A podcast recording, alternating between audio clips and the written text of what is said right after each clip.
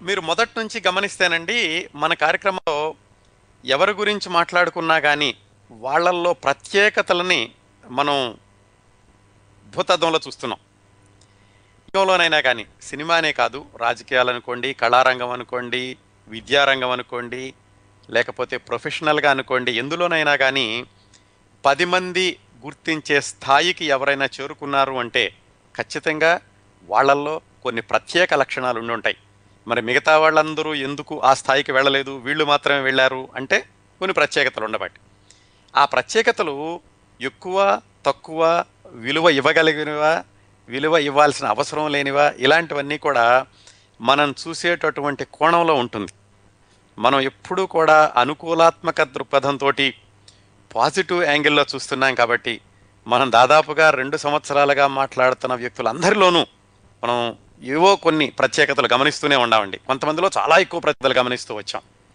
ఎందుకు చెప్తున్నానంటే ఈ మనం మాట్లాడుకోబోయే సినీ కవిలో కూడా చాలా ప్రత్యేకతలు ఉన్నాయన్నమాట. ఆధారంలోకి వెళ్తాను. ఆ ప్రత్యేకతలను బట్టి మీరు ఆ కవి ఎవరో ఊహించగలరేమో చూడండి. సినీ కవి అంటున్నాను కదండి సినీ గేయ రచయిత అనలేదు. సినిమా పాటల రచయిత అనలేదు. సినీ కవే అంటున్నాను. ఈయన సినిమాల్లోకి రాకముందు కవే సినిమాల్లోకి వచ్చాక కవే చనిపోయాక కూడా కవే. ఈయన చనిపోయి ముప్పై సంవత్సరాలు అయిందండి. ఆయన మామూలు కవి కాదు మహాకవి. ఈ మహాకవి అనే మాట ఆ విశేషణం చాలామందికి వాడచ్చు కానీ ఈ ఒక్క వ్యక్తి విషయంలోనే అది సవ్యమైన ప్రయోగం అనిపిస్తుంది. అది మొదటి ఆధారం అండి. ఈయన్ని సినిమా కవి అనే కంటే కూడా తెలుగు సాహిత్యంలో కూడా ఈయన్ని అభిమానించి ఆరాధించేటటువంటి సాహితీ ప్రియులు సినీ ప్రేక్షకులు సినీ గేయ అభిమానుల కంటే ఎక్కువ మంది ఉంటారండి. చాలామంది అండి ఈ సినిమా రచయితలు లేకపోతే సినిమాలకు సంబంధించిన ప్రముఖులు ఎవరైనా కానీ ఈ సినిమా అనేటటువంటి అదనపు ఆకర్షణ పక్కన పెడితే వాళ్ళకి ఎంతవరకు విలువ ఉంటుంది అనేది మనం కొంచెం ఆలోచించాల్సిన విషయం. ఒక్క నిమిషం కళ్యాణి గారు ఈ మాట అయిపోయాక మీతో మాట్లాడతాను. ఈ మనం ఈరోజు మాట్లాడుకునేటటువంటి సినిమా కవి ఆ సినిమా అన్న మాట పక్కన పెట్టినా కానీ ఆయనకి ఉన్నటువంటి విలువ ఏమాత్రం తగ్గదు. బహుశా ఆయన సినిమాల్లోకి రాకపోయినా ఆయనకి ఇప్పుడు ఎంత విలువ ఎంత ప్రాముఖ్యత ఎంత ఆరాధ్యనీయమైన ఆరాధించేటటువంటి అభిమానులు ఉన్నారో అంతమంది కూడా ఉండి ఉండేవాళ్ళు. ఇలాగా ఈ సినిమా లేకుండా వాళ్ళంతట వాళ్ళుగా నిలబడగలిగినటువంటి ప్రఖ్యాత వ్యక్తులు చాలా కొద్ది మంది ఉండి ఉంటారు. వాళ్ళల్లో మొదటి వరుసకు చెందిన వ్యక్తి ఈరోజు మనం మాట్లాడుకోబోయే సినీ కవి మహాకవి. కళ్యాణి గారు చెప్పండి. శ్రీశ్రీ గారండి. శ్రీశ్రీ గారు అంటారు ఓకే. ఎలా అనుకున్నారు? మహాకవి అంటే ఇంకా వేరే సెకండ్ థాట్ కూడా రాదు. ఓకే. గేయ రచన కా- అనలేదు కదా సో. ఓకే. సరే చూద్దాం కళ్యాణి గారు. ఇంకా నేను నాలుగైదు ఆధారాలు చెప్తాను. ఓకే అండి. Yeah. ఇంకేమైనా ఊహించగలిగితే చెప్పండి. థ్యాంక్ యూ ఫర్ కాలింగ్ అండి. కిరణ్ ప్రభు గారు నమస్కారం అండి. దినేష్ గారు. యా బాగున్నారండి. బాగున్నాను దినేష్ గారు. ఎలా ఉన్నారు మీరు? యా యా బాగున్నానండి. చెప్పండి. అదే శ్రీ శ్రీశ్రీ గారు అండి మీరు శ్రీశ్రీని అంటారు. యా. ఇంకో నాలుగైదు ఆధారాలు చెప్తాను దినేష్ గారు. చూడండి ఏమైనా మార్చగలరేమో. అదే మహా అన్నప్పుడు మహాప్రస్థానం గుర్తుకొచ్చింది మహాకవిగా. ఆ. తర్వాత ముప్పై ముప్పై సంవత్సరాల కిందట చనిపోయారు అనగానే శ్రీశ్రీ గారు అని కన్ఫర్మేషన్ చూద్దాం దినేష్ గారు. ఇంకా నాలుగు ఆధారాలు చెప్తాను. ఇంకేమైనా మీరు మనసు మార్చుకోకుంటే మళ్ళా ఫోన్ చేయండి. ఓకేనండి thank you. Thank you Dinesh గారు. ఇంకో ఆధారం అండి ఈ సినిమా నమస్కారం అండి టోరీ లైవ్కి స్వాగతం. నమస్తే అండి కిరణ్ ప్రభు గారు. నమస్కారం సార్. రవి ఫ్రమ్ షికాగో అండి. రవి గారు బాగున్నారా? బాగానే ఉన్నాం అండి మీ పేపర్ అవుట్ అయిపోయిందండి ఇవాళ. నేను ఇంకా అసలు ప్రశ్నాపత్రం విడుదల వాళ్ళిద్దరు వాళ్ళిద్దరు వాళ్ళిద్దరు ముందుకున్నారు కానీ యాక్చువల్గా నేను కూడా ఫోన్ చేద్దాం అనుకున్నా. అంటే నేను ఫోన్ చేస్తున్నాను అనమాట నేను క్లూస్ కోసం వింటా ఉన్నా మీరు ముప్పై సంవత్సరాల తర్వాత నైన్టీన్ ఎయిటీ త్రీలో కదా ఆయన చనిపోయారు. ఇంకా అంతకన్నా ఇంకేముంది? నేను ఇంకా అసలు ప్రశ్నాపత్రం విడుదల చేయలేదు ఉపోద్ఘాతంలో ఉన్నాను. కాదండి. చెప్పండి. లీక్ అయిపోయిందండి పేపర్. కొంచెం కష్టమేమో వాళ్ళకి అనుకోవడం అనుకున్నాను. కాదండి మీరు క్లూ చెప్పేశారు కదా. మహాకవి అన్నప్పుడే శ్రీశ్రీ అని వచ్చింది. వన్స్ మీరు ముప్పై సంవత్సరాల తర్వాత కన్ఫర్మ్ అయిపోయింది అనమాట సరే అయితే ఇంక మీరు అంటున్నారు కాబట్టి నేను అంగీకరించక తప్పదు. నేను కొన్ని ఆధారాలను చెబుదాం అనుకున్నాను పర్వాలేదు. ఆ ఆధారాలన్నింటినీ నేను ఉపోద్ఘాతం కింద మారుస్తాను. ఓకే మార్ సరే అండి సరేనండి. హ్యావ్ ఎ నైస్ డే అండి. ఓకే అండి బాయ్. బాయ్ బాయ్ శ్రోతలారా నమస్కారం అండి నమస్కారం గారు. బాగున్నారా? బాగున్నాం కిరణ్ ప్రభు గారు మీరు బాగున్నారా? బాగున్నానండి. ఎక్కడి నుంచి సార్? నేను సిడ్నీ నుంచి మాట్లాడుతున్నానండి. సిడ్నీ నుంచి ఆస్ట్రేలియా తెల్లవారుజామున అవును. కదా? అవునండి. ఏదో క్రికెట్ మ్యాచ్ వస్తుంది చూస్తూ మీ ప్రోగ్రామ్. వింటున్నాను. ఓకే చెప్పండి సార్. మీ ప్రశ్నకి సమాధానం వచ్చేసే ఉంటుంది. మీరు చెప్పండి పర్వాలేదు. అగ్గిపుల్ల సబ్బు బిళ్ళ కుక్క పిల్ల కాదేది కవిత్వ కవిత్వానికి అనర్హం అని చెప్పి అంటే కవితలు రాయడానికి ఇంట్రెస్ట్ ఉన్న ఎవరి చేతైనా కూడా ఓకే మనం కూడా రాయొచ్చు. అంటే మీకు ఆయన చెప్పిన మాటలు వింటే. ఎవరైనా రాయాలనుకుంటే వాళ్ళకి అవును ఈ శ్రీశ్రీగా చెప్పారు కదా మనం కూడా రాయొచ్చు కదా అనిపిస్తుందేమో అన్- అన్-. అనిపిస్తుంది నాకు. అవునండి. మహాకవి. అవునండి. అలాగే ఆయన రాయని ఫ్లేవర్ అంటూ లేదు. అంటే శృంగారం కానీ రమణీయం కానీ విప్లవం కానీ అవును.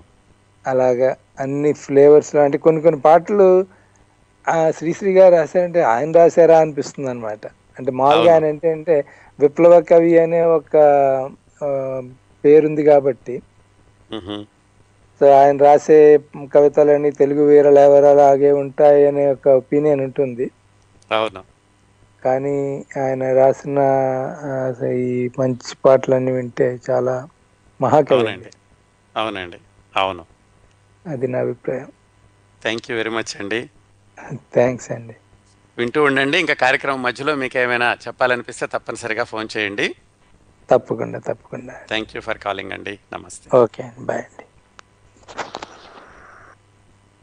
శ్రోతలారా అందరూ ఊహించినట్టుగానే ఈరోజు మనం మహాకవి శ్రీశ్రీ గురించి మాట్లాడుకోబోతున్నామండి.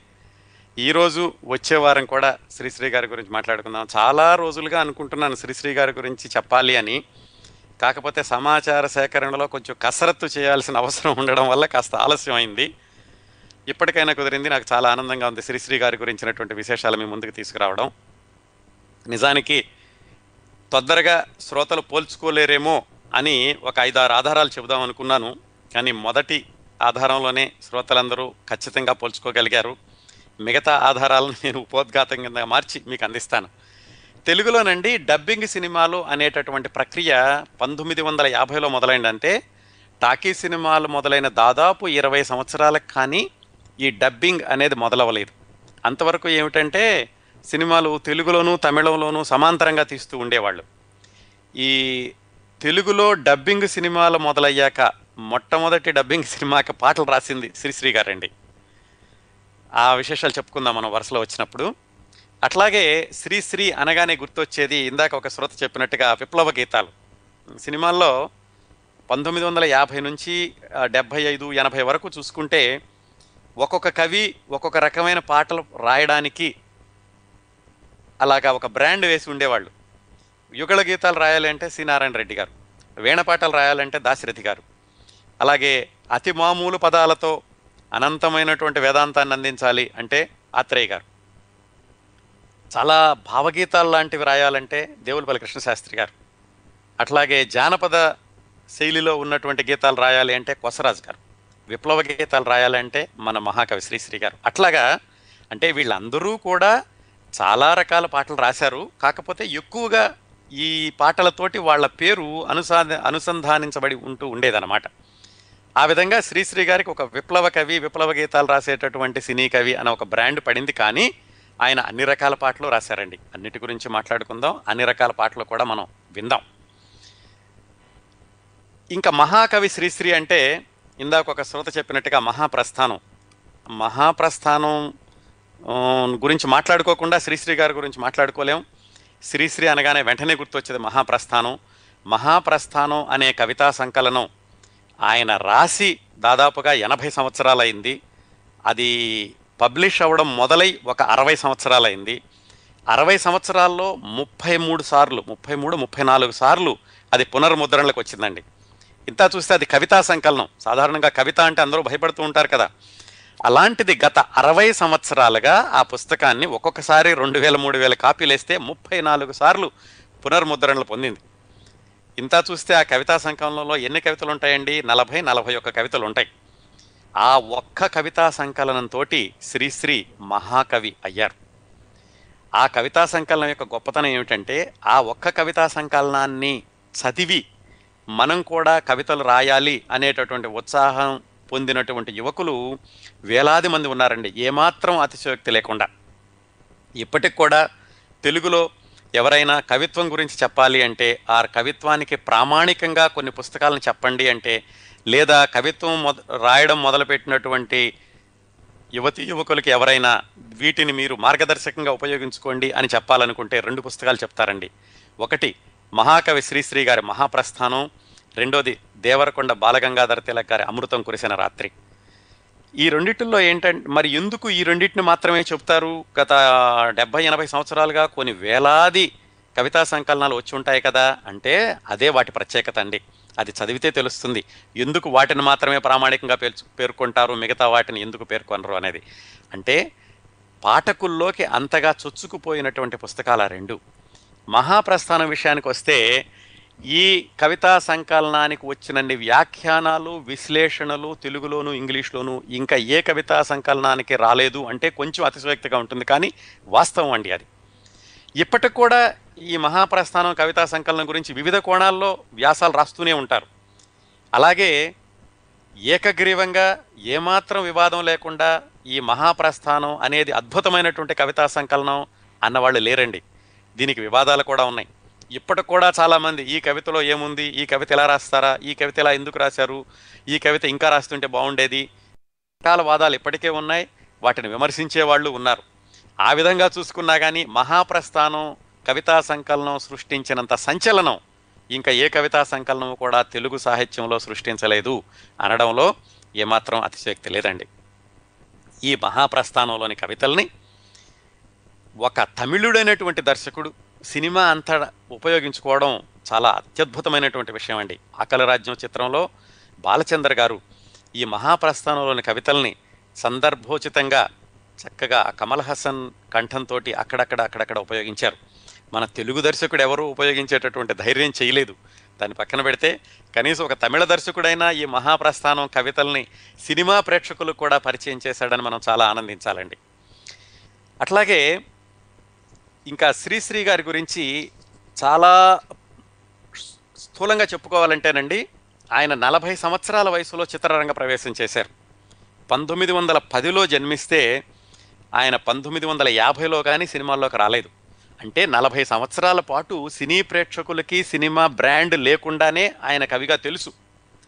ఇప్పుడు మనం చెప్పుకుంటున్న మహాప్రస్థానం కవితలన్నీ కూడా పంతొమ్మిది వందల ముప్పై పంతొమ్మిది వందల నలభై ఏడు ఆ మధ్యలో రాసినవండి. మనకి భారతదేశానికి స్వాతంత్రం రాకముందు రాసినటువంటి కవితలు. కాకపోతే అవి ముద్రించడానికి పంతొమ్మిది వందల యాభై వరకు సమయం పట్టింది. పంతొమ్మిది వందల యాభై నుంచి ఇప్పటి వరకు కూడా గత అరవై మూడు సంవత్సరాలుగా పునర్ముద్రణలు పొందుతూనే ఉంది. ఆయన సినిమాల్లోకి పంతొమ్మిది వందల యాభైవ సంవత్సరంలో అంటే ఆయన నలభై సంవత్సరాల వయసులో ప్రవేశించి ఆయన చనిపోయే వరకు కూడా సినీ కవిగా కొనసాగారు. ఈ సినీ కవి అనేది ఒక బ్రాండ్ అండి. ఈ సినీ కవి అన్నదాన్ని పక్కన పెట్టేస్తే ఆయన వ్యక్తిగా కవిగా కూడా చాలా ప్రసిద్ధులు. ప్రసిద్ధులే కాకుండా వివాదాస్పదమైన వ్యక్తి కూడా. ఆయన చుట్టూ ఉన్నటువంటి వివాదాలు కవిగాను వ్యక్తిగాను మరి ఇంకా ఏ కవి విషయంలోనూ లేవేమో అనిపిస్తుంది. ఎందుకంటే ఆయన వివిధ రచయితల సంఘాలతోటి ఆయనకి సంబంధం ఉంది.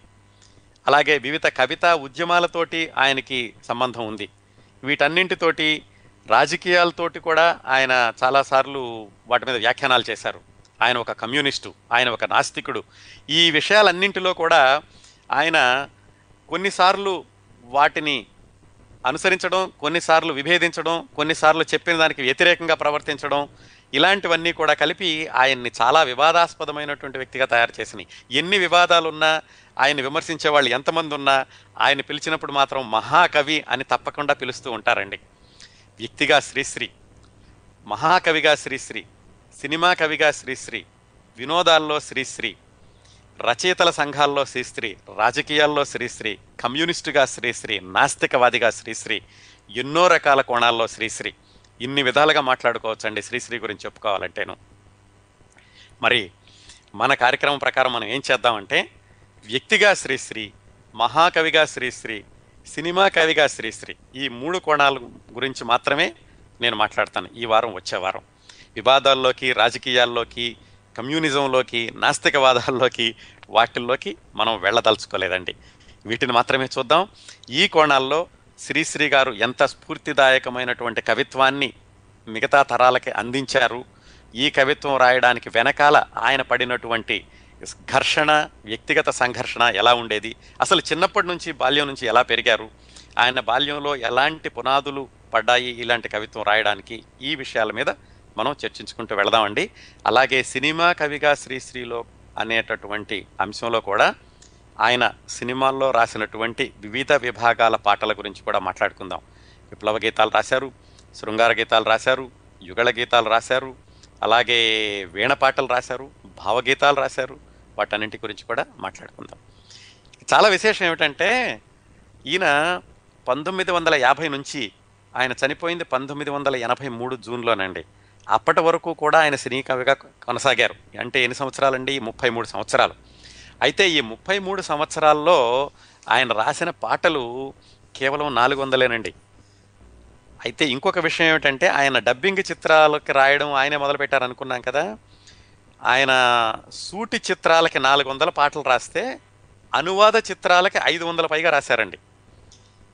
ఈ అనువాద చిత్రాలకు ఆయన రాసిన పాటల్లో కూడా ఆయనదైనటువంటి సంతకాన్ని ప్రతి పాటలోనూ చూపిస్తూ ఉండేవాళ్ళు. ముప్పై సంవత్సరాల్లో సూటి సినిమాల్లో కేవలం నాలుగు వందల పాటలే రాసినప్పటికీ తెలుగు సినిమా గేయ చరిత్ర అంటే శ్రీశ్రీ పేరు లేకుండా ఉండదు. శ్రీశ్రీ ముద్ర వేసినటువంటి పాట తెలుగు సినిమా పాటల గురించి మాట్లాడుకోవడం అసాధ్యం. తెలుగు కవిత్వం ఎలాగైతే శ్రీశ్రీ లేకుండా లేదో తెలుగు సినిమా పాట కూడా శ్రీశ్రీ లేకుండా లేదు అని చెప్పుకోవచ్చండి. ఇది స్థూలంగా శ్రీశ్రీ గారి గురించి అండి మనం శ్రీశ్రీ గారి బాల్యం దగ్గర నుంచి మొదలుపెట్టి ఆయన జీవిత విశేషాలు ఈ రోజు కొన్ని వచ్చే వారం కొన్ని తెలుసుకుందాము. నమస్కారం అండి కిరణ్ ప్రభ గారు ఎలా ఉన్నారండి? అరుణానండి పిట్స్బర్గ్ నుంచి. బాగున్నాను అరుణ్ గారు మీరు బాగున్నారా? యా బాగున్నాను. అదే శ్రీశ్రీ గారు అని కన్ఫ అంటే తెలిసింది ఇంకా అందరం వేరే వాళ్ళు కాల్ చేశారు కదా అని ఇంకా నేను కాల్ చేయలేదు. శ్రీశ్రీ. గారి ఈ పాట నేను అప్పుడే ఊహించానండి ఇదే పాట అనేసి. ఎందుకంటే ఆయన అప్పుడు స్వాతంత్రం వచ్చిన కొత్తల్లో రాశారు కానీ ఇప్పుడు కూడా అదే పరిస్థితి మన భారతదేశం ఎగ్జాక్ట్లీ ఇదే పరిస్థితిలో ఉంది. ఏ మాత్రం తేడా లేదు. అందరూ అంటారు కాలం మారింది మనం మారాలి అన్ని మార్పు చేసుకోవాలి కొత్త పాత వదిలేయాలి కొత్తలో వెళ్ళాలి అది ఇది అని మాట్లాడతారు కదా.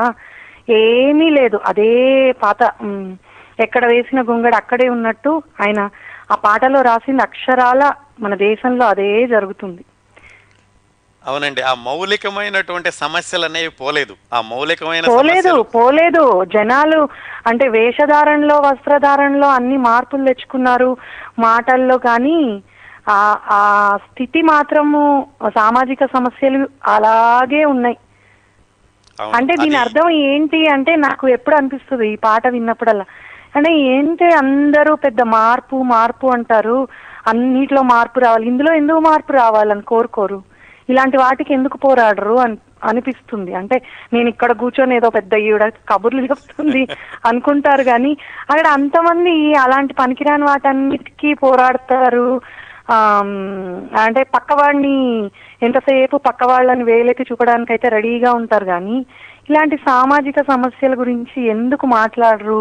ఎందుకు అంటే అది ఎప్పుడో అరవై ఏళ్ళ క్రితమే ఆయన ఊహించి ఊహించి కాదు అప్పుడు అప్పుడు కూడా అలాగే ఉంది. ఇప్పుడు అలాగే ఉంది. అవినీతి నాకు అవినీతి బంధు ప్రీతి చీకటి బజారు. అవునండి. ఓ, కిరణ్ గారు? నమస్తే అండి. నమస్కారం అండి. నా పేరు హరి. నేను వాషింగ్టన్ డీసీ నుంచి మాట్లాడుతున్నాను. హరి గారు బాగున్నారా? బాగున్నా అండి మీరు ఎలా ఉన్నారు? బాగున్నానండి. చెప్పండి. మీరు ప్రోగ్రామ్ స్టార్ట్ చేయగానే మీరు అసలు యాక్చువల్గా within second I realised మీరు శ్రీశ్రీ గారి గురించి చెప్తున్నారని. ఎందుకంటే తెలుగు జాతి గర్వించదగ్గ యూనో మంచి కవులలో మహాకవులలో ఆయన పేరు తప్పకుండా ఉంటుంది. అవునండి. నాకు ఆయన కానీ కలిసి అదృష్టం దొరికిందండి. ఒకసారి నేను నైన్టీన్ సెవెంటీ సిక్స్లో కోవెలకుంట్ల అని కర్నూలు జిల్లాలో ఆయన గారిని పిలిస్తే. వచ్చారనమాట మా స్కూల్కి చెప్పండి. ఆయన గారిని దగ్గరగా ఉండి అప్పట్లోనే చాలా పెద్దవాళ్ళందరూ వచ్చి ఆయన మహాకవి పెద్ద కవి అని చెప్పి అనుకుంటుంటే మేము ఇన్ హై స్కూల్ అన్నమాట. మాకు ఆ రోజు పెద్దగా తెలియదు కానీ తర్వాత రోజుల్లో ఆయన ఆయన గారు ఎంత పెద్ద కవి అన్నది తెలుసుకునేసరికి మాకు నాకు కూడా చాలా మీ ప్రోగ్రామ్ వింటా ఉంటే సరే ఒకసారి మీతో షేర్ చేసుకుందాం అని చెప్పి చేశాను అన్నమాట. తప్పనిసరిగానండి. ఆయన కవిత్వం కవిత్వం పుస్తకాలు చదివారా?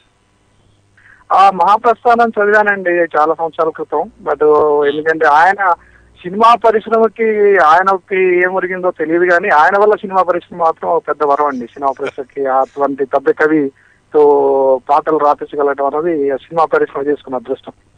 అవునండి. చాలా ధన్యవాదాలు హరి గారు థ్యాంక్స్ అండి. షేర్ చేశానండి థ్యాంక్స్ అండి. Thank you Hari garu thanks for calling నమస్తే అండి శ్రీశ్రీ గారి గురించినటువంటి విశేషాలు మనం తెలుసుకోవాలంటే ఆయన రాసినటువంటి ఆత్మకథని మించినటువంటి ప్రామాణికమైనటువంటి వనరు ఇంకొకటి ఉండదు. ఈయన ఆత్మకథ ఏం చేశారంటే దాదాపుగా పంతొమ్మిది వందల అరవై అరవై ఐదు ప్రాంతాల్లో రాసుకోవడం మొదలుపెట్టారట. కానీ అది పత్రికల్లో రావడం మాత్రం పంతొమ్మిది వందల డెబ్భై ఐదు ప్రాంతాల్లో ప్రజాతంత్ర అని ఒక పత్రిక వచ్చేదండి. అది చిన్నగా ఉండేది వారపత్రిక అది నాకు గుర్తున్నంతలో. దాంట్లో ఆయన అనంతం అనేటటువంటి శీర్షిక పెట్టి ఆయన జీవిత చరిత్రను రాసుకోవడం మొదలుపెట్టారు. అది పంతొమ్మిది వందల డెబ్బై ఏడు డెబ్బై ఎనిమిది ప్రాంతాలకు ఆగిపోయినట్లుంది. దాని తర్వాత దానికి కొనసాగింపుగా స్వాతి మాసపత్రికలో రాశారు. అదే అనంతం అనేటటువంటి ఆయన జీవిత చరిత్రని. కాకపోతే స్వాతి వారపత్రిక పంతొమ్మిది వందల ఎనభై నాలుగులో వచ్చిందండి. శ్రీశ్రీ గారు పంతొమ్మిది వందల ఎనభై మూడులో మరణించారు. అందుకని ఈయన రాసినవన్నీ కూడా స్వాతి మాసపత్రికలో ఉన్నాయి. కాకపోతే ఈయన అప్పుడప్పుడు రాశారు కాబట్టి ఈ విశేషాలన్నీ కూడా మనకి కాలమానం ప్రకారం ఒక వరుసలో ఉండవు. ఆయన ఏం చేశారంటే అధ్యాయాల ప్రకారం రాసుకున్నారు. సినిమాలతో నా అనుభవాలు వ్యక్తిగతంగా నా అనుభవాలు నేను కష్టపడిన రోజులు అలా రాసుకున్నారనమాట కాకపోతే మనం కాలమానం ప్రకారం తెలుసుకుంటే మనకు ఒక ఒక ఆలోచన వస్తుంది. శ్రీశ్రీ గారి జీవితం ఎలాగా కొనసాగింది ఎక్కడి నుంచి ఎక్కడికి వెళ్ళారు అనేది. అందుకని ఈ అధ్యాయాలన్నింటిలోని విశేషాలని అటు ఇటు మార్చి ఒక వరుస ప్రకారం ఏర్పాటు చేసుకోవడం అనేది కాస్త కసరత్తు అవసరమైనటువంటి వ్యవహారం అయింది. అందుకని ఇంత ఆలస్యం అయిందండి శ్రీశ్రీ గారి గురించి. మీ ముందుకు తీసుకురావడానికి. అలాగే శ్రీశ్రీ గారిని స్థూలంగా మొత్తం ఆయన జీవిత చరిత్ర అంతా కూడా గమనిస్తేనండి పంతొమ్మిది వందల పదిలో పుట్టారు. పంతొమ్మిది వందల ఎనభై మూడులో మరణించారు. అంటే డెబ్భై మూడు సంవత్సరాలు ఆయన జీవించారు. ఈ డెబ్భై మూడు సంవత్సరాల్లోనూ పంతొమ్మిది వందల పది నుంచి పంతొమ్మిది వందల పదిహేను వరకు అంటే ఆయనకి ఐదు సంవత్సరాల వయసు వచ్చే వరకు కొన్ని అనుభవాలు. అలాగే పంతొమ్మిది వందల పదిహేను నుంచి పంతొమ్మిది వందల ఇరవై వరకు అంటే ఆయనకి ఐదు పది సంవత్సరాల వయసు మధ్యలో అంటే అది ప్రాథమిక విద్యాభ్యాసం. అక్కడ కొన్ని అనుభవాలు. పంతొమ్మిది వందల ఇరవై నుంచి ఇరవై ఐదు వరకు అంటే ఆయనకి పది నుంచి పదిహేను సంవత్సరాల వయసు అంటే ఆయన హై స్కూల్ అన్నమాట. అక్కడ కొన్ని అనుభవాలు. అలాగే ఇంటర్మీడియట్ ఆయన పదిహేను నుంచి పద్దెనిమిది సంవత్సరాల వయసు అంటే పంతొమ్మిది వందల ఇరవై ఐదు నుంచి ఇరవై ఎనిమిది వరకు ఇంటర్మీడియట్ అక్కడ కొన్ని అనుభవాలు. అలాగే ఆయన బిఏ చదువుకోవడం పద్దెనిమిది నుంచి ఇరవై ఇరవై ఒక్క సంవత్సరాలు అంటే పంతొమ్మిది వందల ఇరవై ఐదు నుంచి ఇరవై ఎనిమిది నుంచి పంతొమ్మిది వందల ముప్పై ఒకటి వరకు. అది ఒక రకమైన జీవితం. ఈ విధంగా ఆయనకి ఇరవై సంవత్సర ఇరవై ఇరవై ఒక్క సంవత్సరాలు వచ్చేసరికి ఆయన బిఏ పూర్తయింది. అక్కడ మొదలైందండి ఆయన జీవిత సంఘర్షణ. పంతొమ్మిది వందల ముప్పై నుంచి పంతొమ్మిది వందల నలభై వరకు చాలా క్లిష్టమైనటువంటి పరిస్థితులను ఎదుర్కొన్నారు ఉద్యోగం కోసం వెతుకుతూ ఆయన రకరకాల ఉద్యోగాలు చేస్తూ ఆయన ఆత్మకథలు అయితే ఆయన మొహమాటం లేకుండా నా దరిద్రపు రోజులు అని రాసుకున్నారు. ఆ పది సంవత్సరాలు విపరీతమైనటువంటి సంఘర్షణ. జీవిక కోసం బ్రతకడం కోసం. అదే సమయంలో ఆయన అద్భుతమైనటువంటి కవితలు రాశారు. ఆ సంఘర్షణలో నుంచే. భారతదేశంలో కూడా ఆ పది సంవత్సరాలు కూడా ఆర్థిక మాంద్యం కరువు రోజులు ఎక్కడ చూసినా కానీ ఆకలి కేకలు ఇలా ఉండేదట. ఆ రోజుల్లోనే ఆయన అద్భుతమైనటువంటి ఈ మహాప్రస్థానంలో కవితలు రాశారు చాలా వరకు. పంతొమ్మిది వందల నలభై నుంచి యాభై వరకు కొంచెం స్థిరత్వమైనటువంటి ఉద్యోగం దొరికింది. కొంచెం పర్వాలేదు అనిపెట్టే అనిపించుకునేటటువంటి రోజులు. పంతొమ్మిది వందల యాభై నుంచి మళ్ళీ ఆయన సినీ రంగ ప్రవేశం. సినీ రంగ ప్రవేశం తర్వాత కూడా కొన్ని ఆర్థికపరమైన ఇబ్బందులు బట్ కవిత్వంతో బయట కవితలతోటి సినిమా పాటలతోటి ఆయన అశేషమైనటువంటి అభిమానుల్ని సంపాదించుకోవడం పంతొమ్మిది వందల యాభై నుంచి మొదలైంది. మళ్ళా పంతొమ్మిది వందల అరవై తొమ్మిదిలో ఇంకొక మలుపు అంటే పంతొమ్మిది వందల అరవై తొమ్మిది డెబ్బై ఆ ప్రాంతాల్లో. ఆయనకి షష్టి పూర్తి జరిగింది విశాఖపట్నంలో. విశాఖపట్నంలో షష్ఠి పూర్తి జరిగినప్పుడు విశాఖ విద్యార్థులు అని విశాఖ మెడికల్ కాలేజీ విద్యార్థుల చైతన్యానికి ప్రతీకలు. పంతొమ్మిది వందల అరవై తొమ్మిది సంగతి విషయం చెప్తున్నానండి ఆఫ్ కోర్స్ ఇప్పటికి కూడా అలాగే ఉన్నారనుకోండి అన్ని ఊళ్ళలోనూ కూడాను. వాళ్ళు శ్రీశ్రీ గారి షష్ఠి పూర్తి జరిగినప్పుడు విశాఖపట్నంలో ఒక కరపత్రాన్ని విడుదల చేశారు ఫ్లయర్ని. ఆ కరపత్రంలో ఆ శ్రీశ్రీ గారి షష్ఠి పూర్తికి వచ్చిన వాళ్ళందరినీ కూడా మీరేమిటి ఈ కవిత్వంతో సమాజానికి ఏం చేయగలరు? మీకంటూ ఒక దిశ దృక్పథం ఏమిటి అని నిలదీసి అడిగినప్పుడు అక్కడ విప్లవ రచయితల సంఘానికి పునాది పడింది.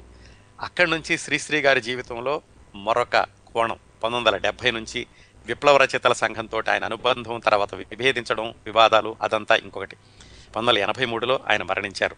ఇదండి స్థూలంగా శ్రీశ్రీ గారి డెబ్భై మూడు సంవత్సరాల జీవితం. ఇంకా శ్రీశ్రీ గారి గురించి చెప్పాలంటే శ్రీశ్రీ గారి మాటలు లేకుండా శ్రీశ్రీ గారి గురించి చెప్పలేం. ఆయన చనిపోయినప్పుడు ఒక వ్యాసరచయిత రాస్తూ అన్నాడు మాకు ఎంత దౌర్భాగ్యం వదిలేసి వెళ్ళావయ్యా?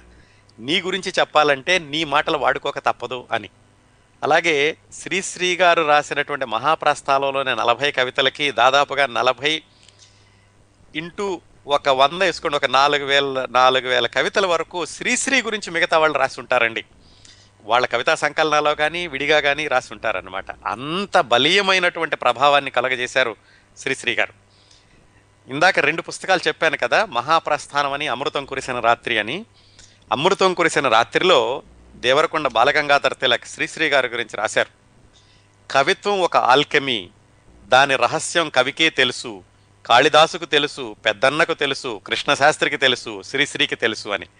చాలామంది శ్రీశ్రీ గురించి మాట్లాడేటప్పుడు ఈ మాటలను ఉదహరిస్తూ ఉంటారు. అలాగే తిలక్ గారే ఇంకొకటి ఏమిటి రాశారంటే అతని శైలి శైలూషి ప్రజా శ్రేయోభిలాషి అని కూడా రాశారు శ్రీశ్రీ గురించి గారి ఉటంకేస్తూ అలాగే ఆయన త్రిమూర్తులు ఆయన ఇంకొక కవితలో అది ఇంకా ఈ అమృతం కురిసిన రాత్రిలో లేదు. తిలక్ గారు రాసినటువంటి ఒక కవితలో అముద్రితమైనటువంటి కవితలో ఏం రాశారంటే ఒక పల్లెటూరి పొలిమేరలో నన్ను నిలబెట్టి ఒక యువకుడు శ్రీశ్రీ కవిత ఓ కవిత అనేటటువంటి కవితని తన గంభీర కంఠంతో వినిపించినప్పుడు లక్ష జలపాతాల పాటలు కోటి నక్షత్రాల మాటలతో పాటు రాజ్యాలు సైన్యాలు విప్లవాలు ప్రజలు శతాబ్దాలు నా కళ్ళ ముందు గిర్రున తిరిగి నేను చైతన్యపు మరో అంచున నిలబడ్డాను అని తిలకగా రాసుకున్నారండి. ఈ కవిత ఎక్కడ ప్రచురణం కాలేదు. శ్రీశ్రీ గారు పంతొమ్మిది వందల అరవై ఐదు అరవై ఆరు ప్రాంతాల్లో కొంచెం స్తబ్దుగా ఉన్నప్పుడు కవిగా అప్పుడే తిలక్ గారు రాశారు. అరే వీడు చిచ్చర పిడుగు. ఎండలో నడిచే మనుష్యులకి గొడుగు ముందుకు వేసిన అడుగు మాకు చిన్నన్న అన్నన్నా. కానీ ఈ మధ్య విదేశాల చవకబారు పానీయాలు సేవించి మత్తుగా పడుకున్నాడు మరి ఇప్పట్లో లేవడు అని ఆయన తన నిస్పృహని వెల్లడించాడు. శ్రీశ్రీ గారు చైతన్యవంతంగా లేరు అని. కాకపోతే మళ్ళా పంతొమ్మిది వంద ఇది అరవై ఆరులో రాసుకున్నారండి తిలక్ గారు. పంతొమ్మిది వందల అరవై తొమ్మిది నుంచి విప్లవ రచయితల సంఘం మొదలయ్యాక శ్రీశ్రీ గారు మళ్ళా ఎంత చురుకుగా ఉన్నాడు అనేటటువంటి కాలాన్ని తిలక్ గారు చూడలేకపోయారు. అవి తిలక్ గారు శ్రీశ్రీ గారి గురించి రాసిందండి. శ్రీశ్రీ గారు పంతొమ్మిది వందల ఎనభై మూడులో మరణించాక ఎనభై ఐదు ఎనభై ఆరు ప్రాంతాల్లో అనుకుంటాను. ఒక పత్రికలో శ్రీశ్రీ గారి ఫోటోలన్నీ ఒక సెంటర్ స్ప్రెడ్లో వేసి ఆ శ్రీశ్రీ గారి వర్ధంతి సందర్భంగా నన్ను అడిగారు ఏమైనా రాయండి ఫోటోలకి? అని. ఆ శ్రీశ్రీ గారి ఫోటోలకి నేను అప్పట్లో రాసినటువంటి ఒకటి రెండు కవితలు వినిపిస్తాను. శ్రీశ్రీ గారికి గాఢమైనటువంటి అభిమానేనండి హై స్కూల్ రోజుల నుంచి కూడా. నిజానికి నేను ఏ కొంచెం కవిత్వం రాసినా కానీ రాస్తున్నా కానీ దానికి ప్రేరణ శ్రీశ్రీ గారి మహాప్రస్థానం. ఎనిమిదో తరగతిలో తొమ్మిదో తరగతిలో శ్రీశ్రీ గారి మహాప్రస్థానం చదివినప్పుడు దాని శబ్దాడంబరం ఆకర్షిస్తుంది. అర్థాలు తెలియకపోయినా కానీ చదువుతుంటే మళ్ళీ మళ్ళీ చదవాలనిపిస్తుంది. శరీరంలో ఒక విధమైన స్పందన కలుగుతూ ఉంటుంది. ఇందాక ఒక శ్రోత అన్నారు చూడండి గూస్ బంప్స్ అని అలా అనిపిస్తూ ఉంటుంది. అలాగా చదవడం మొదలుపెట్టి ఇంటర్మీడియట్ వచ్చేసరికి దాంట్లో ప్రతిపదానికి డిక్షనరీ చూసి అర్థం రాసుకుని అర్థం తెలుసుకున్నాక మరింతగా ఆస్వాదించి దాని నుంచి ఉత్తేజం పొంది నేను కవితలు రాయడం మొదలుపెట్టాను. అందుకని ప్రత్యేకంగా శ్రీశ్రీ గారి గురించి ఈ విషయం చెప్పాల్సి వచ్చింది. నేను ఎనభై ఐదు ఎనభై ఆరులో ఆయన ఫోటోలకి నేను రాసినటువంటి కొన్ని కవితలు. దురాగతాల దహనం కోసం అక్షరాల్ని పెనుమంటలు చేశావు. అక్రమాల అంతం కోసం కవితల్ని విచ్చుకత్తులుగా విసిరావు. అది ఒక ఫోటోకి రాశాను. అవినీతి అలుముకున్న ఈ దేశం ఎటు దిగజారుతుందనా నీ సందేహం? స్వార్థాన్ని చంపమన్న నీ సందేశం అదొక్కటే ప్రగతికి వెలుగు దీపం. అది ఇంకో చిత్రానికి రాశానండి. విశ్లేషణ ఆలోచన ఆవేశం ఎన్నెన్ని భావతరంగాలు నీ కవిత్వంలో ఉద్యమాలు ఉద్రేకాలు వివాదాలు ఎన్నొన్ని నిమ్నోన్నతాలు నీ జీవితంలో. అది ఇంకో దానికి రాశాను. నీ ప్రతి మాట నెత్తురు మంటై కొత్త వెలుగులు చూపింది నీ ప్రతి వాక్యం ప్రభాత కిరణమై చీకటి కోణాలను చీల్చింది. అది ఇంకో దానికి రాశాను. పుట్టుకతో వృద్ధతరానికి అగ్నిగీతాలతో ఊపిరి పోశావు. జవసత్వాలుడిగిన వాళ్ళకి కొత్త నెత్తురు ఇంజెక్ట్ చేశావు. అది ఇంకో చిత్రానికి రాసిందండి. మరో ప్రపంచపు సృష్టికర్త తెలుగు కవిత నిన్ను మరువదులే సూర్యచంద్రున్న కాలమంతా. అది ఇంకో ఫోటోకి రాసింది. సందర్భం వచ్చింది కాబట్టి మీతో పంచుకోవాలనిపించింది. కవితల్ని. అక్కడ మోపెడదామండి శ్రీశ్రీ గారి గురించి. శ్రీశ్రీ గారి చిన్నప్పటి నుంచి ఆయన పుట్టినరోజు నుంచి మొదలుపెట్టి ఆయన బాల్యం నుంచి ఐదు సంవత్సరాల వయసు వరకు ఎలా జరిగింది ఆయన జీవితం? ఐదు నుంచి పది సంవత్సరాల వరకు పది నుంచి పదిహేను సంవత్సరాల వరకు. బహుశా ఈ రోజు అంతవరకు మాట్లాడుకోగలం అనుకుంటున్నాను. మిగతా కార్యక్రమాన్ని వచ్చే వారం మనం కొనసాగిద్దామండి. శ్రీశ్రీ గారు పుట్టింది పంతొమ్మిది వందల పదిలో అని అందరికీ తెలుసు అన్ని చోట్ల రాసే ఉంది. కాకపోతే తేదీ విషయానికి వచ్చేసరికి రికార్డుల ప్రకారం ఆయన జనవరి రెండు పంతొమ్మిది వందల పది అని ఆయన హై స్కూల్ రికార్డులో ఉందట. ఆయన పుట్టింది మాత్రం ఏప్రిల్ ముప్పై పంతొమ్మిది వందల పది అని విశాఖపట్నంలో అనంతం అనేటటువంటి ఒక శ్రీశ్రీ అభిమాని విశాఖపట్నంలోని మున్సిపాలిటీకి వెళ్ళి ఆయన రికార్డులన్నింటినీ పుట్టినరోజు రికార్డులన్నింటినీ బయటికి తీయించి ఇదే ఆయన రికార్డు అని నిర్ధారించి ఆయన ఏప్రిల్ ముప్పై పంతొమ్మిది వందల పదిన పుట్టారు అని చెప్పారు. ఇంకోటి ఏప్రిల్ పదిహేను అనేటటువంటి ఇంకొక వాదం కూడా ఉంది. దేని ప్రకారం అంటే శ్రీశ్రీ గారు చెప్పినటువంటి శ్రీరామనవమి నాలుగు రోజుల ముందు తిథులు అవన్నీ లెక్కవేసి అది కూడా చెప్పారు. మొత్తానికి విప్లవ రచయితల సంఘం వారు తీర్మానించింది ఏమిటంటే ఈయన పుట్టిన తేదీ ఏప్రిల్ ముప్పై పంతొమ్మిది వందల పది అని. శ్రీశ్రీ గారే రాసుకున్నారు. నా పుట్టినరోజు ఏమిటో నాకే గుర్తులేదు. కొన్ని కొన్ని గుర్తులను బట్టి ఇలా ఉంది. జనవరి రెండు అని మా నాన్నగారు రికార్డుల్లో వేశారు కానీ అది సరైంది కాదు అని నా అభిప్రాయం అని ఆయన ఆత్మకథలో రాసుకున్నారు. ఏమైతేనేం ఆయన పుట్టినటువంటి సంవత్సరం పంతొమ్మిది వందల పది అండి. వాళ్ళ నాన్నగారి పేరు పూడిపెద్ది వెంకటరమణయ్య అమ్మగారి పేరు అప్పలకొండ. మరి నాన్నగారి పేరు పూడిపెద్ది అని ఉంటే ఆయన శ్రీశ్రీ ఎలా అయ్యారంటారా? శ్రీరంగం శ్రీనివాసరావు. వాళ్ళ నాన్నగారిని శ్రీరంగం సూర్యనారాయణ అన్న ఆయన దత్తత తీసుకున్నారు. అందుకని పూడిపుద్ది వెంకటరమణయ్య గారి ఇంటి పేరు శ్రీరంగం వెంకటరమణయ్యగా మారింది. శ్రీశ్రీ గారి నాన్నగారి పేరు. వాళ్ళ అమ్మగారి పేరు అప్పలకొండ అనుకున్నాం కదా. పంతొమ్మిది వందల పదిలో శ్రీశ్రీ గారు జన్మించడానికి ముందు ఒక అబ్బాయి పుట్టిపోయాడట అంతకు ముందు కొన్ని గర్భస్రావాలైనట వాళ్ళ అమ్మగారికి. వాళ్ళ నాన్నగారు తర్వాత రోజుల్లో శ్రీశ్రీ గారికి చెప్పారట. అప్పట్లో వైద్య సదుపాయాలు ఎక్కువగా లేవు. నిజానికి మీ అమ్మకి ఇంత అనారోగ్యం కలగడానికి ఇంతమంది పోవడానికి కారణం మంత్రసాని సరిగా చేయకపోవడం అని వాళ్ళ నాన్నగారు శ్రీశ్రీ గారికి తర్వాత రోజుల్లో చెప్పారట. శ్రీశ్రీ గారు ఒక్కరే సంతానం వాళ్ళ అమ్మగారికి అప్పలకొండ గారికి. చిన్నతనంలో బాగా గుర్తున్నటువంటి ఒక సందర్భం ఏమిటంటే దాదాపుగా ఈయనకి నెలల సంవత్సర నెలల వయసు ఉండగా ఒక జబ్బు చేసిందట. అప్పట్లో వైద్య విధానం ఇంతగా అభివృద్ధి చెందలేదు కదండి. అందుకని ఏదైనా జబ్బు చేస్తే వాటికి వాళ్ళకి స్థానికమైనటువంటి కొన్ని పేర్లు పెట్టుకుంటూ ఉండేవాళ్ళు. చిన్నపిల్లల జబ్బు అంటుండేవాళ్ళు అంటే చిన్నపిల్లలు ఉన్నట్టుండి మూర్ఛలోకం రాగా రావడం పడిపోవడం ఇలాంటి పనులు చేస్తే దాన్ని చిన్నపిల్లల జబ్బు అనేవాళ్ళు. దానికి ఒకసారి అలాగా ఈయనకి కొన్ని నెలల వయసులో ఉండగానే ఆ జబ్బు చేసినప్పుడు వాళ్ళ నాన్నగారు గబగబా డాక్టర్ గారి దగ్గరకు పరిగె పరిగెత్తారట. అయితే ఈ చుట్టుపక్కల ఉన్నటువంటి ఒక ఆయన వాళ్ళ మామయ్య వరుస అవుతాడు. శివప్రసాదం ఆయన పేరు. అప్పుడు నాటు వైద్యాలు చేస్తూ ఉండేవాళ్ళు.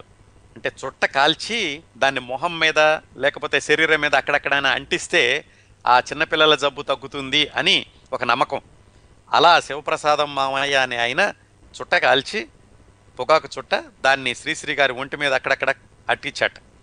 మొత్తానికి అది తగ్గింది జబ్బు తగ్గింది. వాళ్ళ డాక్టర్ గారు వాళ్ళ నాన్నగారు డాక్టర్ గారిని వెనక్కి తీసుకొచ్చేటటువంటి సమయంలోనే ఆ జబ్బు తగ్గిపోయింది. వాళ్ళ నాన్నగారు వచ్చేసరికి కుర్రాడు మామూలుగా నవ్వుతూ ఉన్నాడు వాళ్ళ డాక్టర్ గారిని తీసుకొచ్చేసరికి కుర్రాడు నవ్వుతూ ఉన్నాడట. అది ఆయనకి నెలల వయసులో ఉండగానే జరిగినటువంటి ఒక ప్రమాదం దాన్ని ఆయన తప్పించుకున్నటువంటి వైనం. ఆ చుట్టతో కాల్చినటువంటి మరకలు మాల్చినటువంటి చిహ్నాలు ఇంకా నా ఒంటి మీద ఉన్నాయి అని ఆయన ఈ ఆత్మకథ రాసుకున్న రోజుల్లో రాసుకున్నారు. వాళ్ళ అమ్మగారు దురదృష్టవశాత్తు ఈయనకి సంవత్సరంన్నర వయసు ఉండగానే చనిపోయారు. ఆ సంవత్సరంన్నర వయసులో ఉండగా వాళ్ళ అమ్మగారు చనిపోతే వాళ్ళ నాన్నగారే ఈయనకి తల్లి తండ్రి అయ్యి ఈయన చూసుకోవడం మొదలుపెట్టారు. ఆ రోజుల్లో ఆయన రాసుకున్నారు. అప్పటి నుంచి ఆయనకి నాకు చనుబాలు ఇచ్చినటువంటి తల్లులు ఎంతోమంది ఉన్నారు అని తర్వాత రోజుల్లో అంటే చాలా ముందుకెళ్ళిపోయి పంతొమ్మిది వందల ముప్పై నలభై ప్రాంతాల్లో ఆయన చాలా ఇబ్బందులు పడుతున్న రోజుల్లో ఒక కవిత రాసుకున్నారు. దేని గురించి? చిన్నప్పట్లో ఆయన వాళ్ళ అమ్మగారు చనిపోయాక పెరిగిన విధానం గురించి ఒక కవిత రాసుకున్నారు. దాంట్లో ఏం రాశారంటే అదృష్టవంతుణ్ణి నేను. చిన్నప్పుడే మా అమ్మ చచ్చిపోయింది. ఎన్నో చన్నుల పాల్గొడిచాను ఎన్నో రోజులు గడిపాను. భోగి పండుగలో భోగి పండుగలో దమ్మిడీల వానలో తడిశాను. బంగారపు చెంచాతో పుట్టాను. బయస్కోపులా ఎదిగాను. వింటున్నా నేనిప్పుడు నా గుండెల్లో సిస్టోలీ డయోస్టోలీ చప్పుడు అదృష్టవంతుణ్ణి నేను. ఆకాశం నా కేక వింటోంది. చిన్నప్పుడు ఇంత అదృష్టంగా పెరిగాను ఇప్పుడు ఇన్ని కష్టాల్లో ఉన్నాను అని ఆయన పంతొమ్మిది వందల ముప్పై ప్రాంతాల్లో రాసుకున్నటువంటి కవితలో వాళ్ళ అమ్మగారిని గుర్తు చేసుకున్నారు. అయితే వీళ్ళ అమ్మగారు చనిపోయాక కొన్ని రోజులకి వాళ్ళ నాన్నగారు ద్వితీయ వివాహం చేసుకున్నారు. ఆవిడ పేరు సుభద్రమ్మ. ఆవిడ ఎప్పుడూ నన్ను సవతి తల్లిలాగా చూడలేదు. నాకు తల్లి లేనటువంటి లోటు తీర్చింది ఆవిడ. ఆవిడకి కూడా ఒక అబ్బాయి పుట్టాడట. పుట్టి అతను సంవత్సరానికో సంవత్సరంన్నరకో చనిపోయాడు. ఆవిడ కూడా శ్రీశ్రీకి చిన్నపిల్లడిగా పాలిచ్చి పెంచింది. ఆవిడ ఒక తహసీల్దార్ గారు అమ్మాయి. చాలా రోజులు ఈయన రాసుకున్నారనమాట ఆ అమ్మ లేనటువంటి లోటుని సుభద్రమ్మ గారు తీర్చారు అని. ఈయన పుట్టినప్పుడు వీళ్ళ తాతగారికి అంటే పూడిపెద్ది వెంకటరమణయ్య గారికి పూడిపెద్ది వెంకటరమణయ్య గారిని పెంచుకున్నటువంటి శ్రీరంగం సూర్యనారాయణ గారికి. ఈయన శ్రీశ్రీ గారు చాలా చిన్నతనంలో ఆయనకు బాగా డబ్బులు ఉన్నాయట వాళ్ళ తాతగారికి. ఎవరో చెప్పారట వాళ్ళ తాతగారు శ్రీరంగం సూర్యనారాయణ గారు ఇల్లు తవ్వేటప్పుడు పునాదులు అక్కడేదో లంకెల బిందెలు దొరికినాయి అందుకని మీ తాతకి ఇన్ని డబ్బులు వచ్చినాయి అని ఎవరికో ఎవరో ఈయనకి చిన్నప్పుడు చెప్పారట. దానికి ఉదాహరణలు ఏంటంటే ఈయన చిన్నప్పుడు వాళ్ళ నానమ్మను చూసి నాకు కూడా బంగారు గొలుసు కావాలి అంటే వెంటనే మర్నాటికి ఆవిడ బంగారు గొలుసు చేయించేసి ఇచ్చిందట. ఎవరో అన్నారట నీకేమిటా అదృష్టవంతుడు? మీ తాతగారికి లంకి బిందెలు దొరికినాయి ఆ బంగారంతో మీరంతా ఇలా ఉన్నారు అని. ఈయన ఈ ఆత్మకథ రాసుకునేటప్పుడు రాశారు పగవాడికైనా రాకూడదంత దారిద్ర్యంతో బాధపడిన వాడిగా నేను అందరికీ తెలుసు. కానీ చిన్నప్పుడు నేను ఎంత వైభోగాన్ని అనుభవించానో తెలీదు. ఇలాగా బంగారం ముద్దలో పెరిగాను బంగారం ముద్ద చుట్టూత పెరి పెరిగాను అని ఆయన రాసుకున్నారు. ఈయనకి ఊహ తెలిసాక వాళ్ళ తాతగారు దగ్గర కూర్చోబెట్టుకుని భారత భాగవతాలు ఇవన్నీ చెబుతూ ఉండేవాళ్ళట శ్రీరంగం సూర్యనారాయణ గారు. శ్రీశ్రీ గారికి కొంచెం ఊహ తెలవడం వచ్చేసప్పటికే వాళ్ళ తాతగారికి చూపు మందగించి దాదాపుగా ఈయన ఈయనకి తెలిసిన రోజుల్లోనే ఆయన చూపు కూడా తగ్గుతూ వచ్చిందట. వాళ్ళ నానమ్మ గారికి అయితే శ్రీశ్రీ గారికి ఊహ తెలిసేటప్పటికే చూపు లేదు. అందుకని ఆవిడ్ని గుడ్డమ్మ గుడ్డి గుడ్డిమామ్మ అంటూ ఉండేవాళ్ళట. ఆవిడ ముందు చనిపోయింది వీళ్ళ నానమ్మగారు వీళ్ళ తాతగారు చనిపోయినటువంటి సందర్భం నాకు ఇంకా గుర్తుంది అంటూ ఆయన ఒక సన్నివేశం చెప్పారు. వాళ్ళ నాన్నగారు ఒకరోజు పిలిచి అరే మీ తాతగారు చనిపోతున్నారు అనకుండా కాశీకి వెళుతున్నారు నువ్వు కాశీకి వెళ్ళమని తాతగారికి చెప్పరా అని శ్రీశ్రీ గారిని పిలిచారట. ఈయన వెళ్ళి తాతయ్య క్షేమంగా కాశీకి వెళ్ళు అని చెప్పాడట ఆయన తర్వాత కొద్ది క్షణాలకే ఆయన మరణించాడు. చిన్నప్పుడు పిల్లలు ఎవరైనా ముసలివాళ్ళు ఎవరైనా చనిపోతే చనిపోవడం ఏమిటి అంటే వివరంగా చెప్పలేరు కాబట్టి కాశీకి వెళ్ళాడు అని అంటూ ఉండేవాళ్ళు. ఆ విధంగా శ్రీశ్రీ గారి తాతగారిని కూడా కాశీకి వెళ్ళారు అని చాలా రోజులు అనుకుంటూ ఉండేవాడిని చిన్నప్పుడు. ఆయనే నాకు ఒళ్ళో కూర్చోబెట్టుకుని మొట్టమొదటిసారిగా ఈ కథలు ఇవన్నీ చెబుతూ ఉండేవాడు అని ఆయన రాసుకున్నారు. మారుటి తల్లి వచ్చాక ఆవిడ కూడా చాలా జాగ్రత్తగా చూసుకున్నారు. ఈయన పాలు తాగడానికి తల్లి దగ్గరే కాకుండా మేకపాలు కూడా తాగారట. ఆయన ఆత్మకథలో రాశారు మహాత్మా గాంధీ గారి కంటే ముందే నేను మేకపాలు తాగాను అని.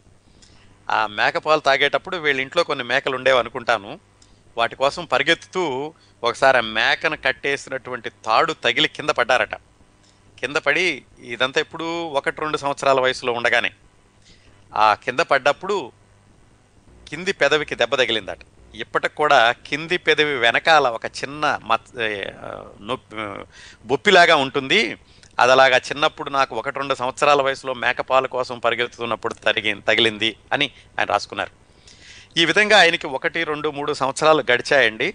వైభోగంగానే గడిచింది. తల్లి లేకపోయినా తండ్రి బాగా చూసుకునేవాడు మారుటి తల్లి కూడా జాగ్రత్తగా చూసుకునేది. అందరూ కూడా ఒక్కడే కొడుకని అంగరంగ వైభవంగా ఈయన పెంచుతూ ఉండేవాళ్ళు. ఈయనకి నాలుగో తరగతిలో నాలుగో సంవత్సరంలో ఉండగా అక్షరాభ్యాసం అని కాదు కానీ ఒక స్కూల్కి పంపించారు. అంటే ప్రీ స్కూల్ అనుకోండి ఇప్పట్లో ప్రీ స్కూల్ అంటారు చూడండి అలాగా. ఆయన పేరు గోదావరయ్య. ఇదంతా విశాఖపట్నంలోనండి. వీరు శ్రీశ్రీ గారు పుట్టింది పెరిగింది అంతా విశాఖపట్నంలో. గోదావరయ్య గారని ఒక బడిపంతులు ఉండేవాడు. ఆయన ఏదో మామూలు స్కూల్లాగా కాదు కానీ నలుగురు పిల్లల్ని పోగేసి ఒక అరుగు మీద చెబుతూ ఉండేవాడట. ఎవరైనా తనిఖీల మాస్టర్ వస్తున్నాడంటే గబగబా ఒక ఇల్లు తీసుకుని దాంట్లో ఒక స్కూల్ లాగా చేసేవాడట. ఆయన దగ్గర శ్రీశ్రీ గారిని మామూలుగా ఏదో ఒకటి నేర్చుకుంటాడులే అని పంపించారు. ఇంకా అది పూర్తిగా స్కూల్లో చేర్పించినట్టు కాదన్నమాట. అక్కడ కూడా ఏమిటి? పలక బలపం ఇలాంటివి లేవు. ఆయన ఏదో ఒక చిన్న ఇసుక రాసి దాంట్లో దిద్దించడం లేకపోతే బియ్యంలో పసుపు కొమ్ములతో రాయించడం ఇలాంటివేవో చేస్తూ ఉండేవాడు. అట్లా పూర్తి స్థాయి స్కూలు కాకుండా కనీసం అక్షరాలతోటి అలవాటయ్యింది గోదావరయ్యగా అనేటటువంటి మాస్టర్ దగ్గర శ్రీశ్రీ గారికి నాలుగు సంవత్సరాల వయసు ఉండగా. ఆ విధంగా ఒకటి నుంచి ఐదు సంవత్సరాల వయసు వరకు శ్రీశ్రీ గారి బాల్యం బాగానే గడిచింది. ఐదో సంవత్సరం వచ్చినప్పుడు అక్కడి నుంచి ఐదో సంవత్సరం నుంచి పదో సంవత్సరం వరకు ఆయన ప్రాథమిక విద్యాభ్యాసం. దాంట్లో కొన్ని అనుభవాలు ఆయన జీవితంలో కొన్ని మార్పులు. ఐదో సంవత్సరంలో ఆయనకి రెండు మార్పులు జరిగాయి. అవేమిటంటే తిరుపతిలో ఉపనయనం చేయడం అలాగే విశాఖపట్నంలో విద్యాభ్యాసం చేయడం. ఆ విశేషాలకు రావడానికి ముందు అసలు శ్రీశ్రీ గారికి శ్రీనివాసరావు అనేటటువంటి పేరు ఎలా వచ్చింది? ఆయనే తర్వాత చాలా సంవత్సరాల తర్వాత ఆయన వెనక్కి తిరిగి ఆలోచించారట మా నాన్నగారికి అసలు శ్రీనివాసరావు అన్న పేరు నాకు పెట్టాలని ఎలా వచ్చింది? అని ఆలోచించుకుంటే ఆయనకు ఒక కారణం కనపడింది. ఏమిటంటే వీళ్ళ నాన్నగారు మిస్సెస్ సేవియన్ కాలేజీ విశాఖపట్నంలోని దానికి సంబంధించిన హై స్కూల్లో లెక్కల మాస్టర్గా పనిచేస్తూ ఉండేవాళ్ళు. ఆ కాలేజీ ప్రిన్సిపాల్ గారి పేరు శ్రీనివాస్ అయ్యంగార్. శ్రీనివాస అయ్యంగార్ అంటే ఆ రోజుల్లోనూ తర్వాత మన తెలుగు భాషా చరిత్రలోనూ కూడా ఆయనకు ఒక స్థానం ఉందండి. ఎందుకంటే ఇదంతా మనం మాట్లాడుకోవద్దు పంతొమ్మిది వందల పదిహేను ప్రాంతాలు కదా. ఆ రోజుల్లో తెలుగు వాడుక భాషలో ఉండాలి వ్యావహారిక భాషలకు రావాలి ఇలా గ్రాంధిక భాష నుంచి అని ఒక విధమైనటువంటి పోరాటాన్ని సాగించిన వాళ్ళల్లో గిడుగు గారు గురజాడ గారు ముఖ్యులైతే ఆ తర్వాత ఈ శ్రీనివాస అయ్యంగారు కూడా ఒకరు. అలాగే ఇంకో ఇద్దరు ఉన్నారటండి. ఏట్స్ దొర అని శెట్టి లక్ష్మీ నరసింహ అని వీళ్ళు ఐదుగురు కలిసి పంచపాండవుల్లాగా వీళ్ళు ఐదుగురు తెలుగు వ్యావహారిక భాషలో ఉండాలి మామూలు భాషలో రాయాలి అనేటటువంటి ఒక ఉద్యమానికి సారథులు.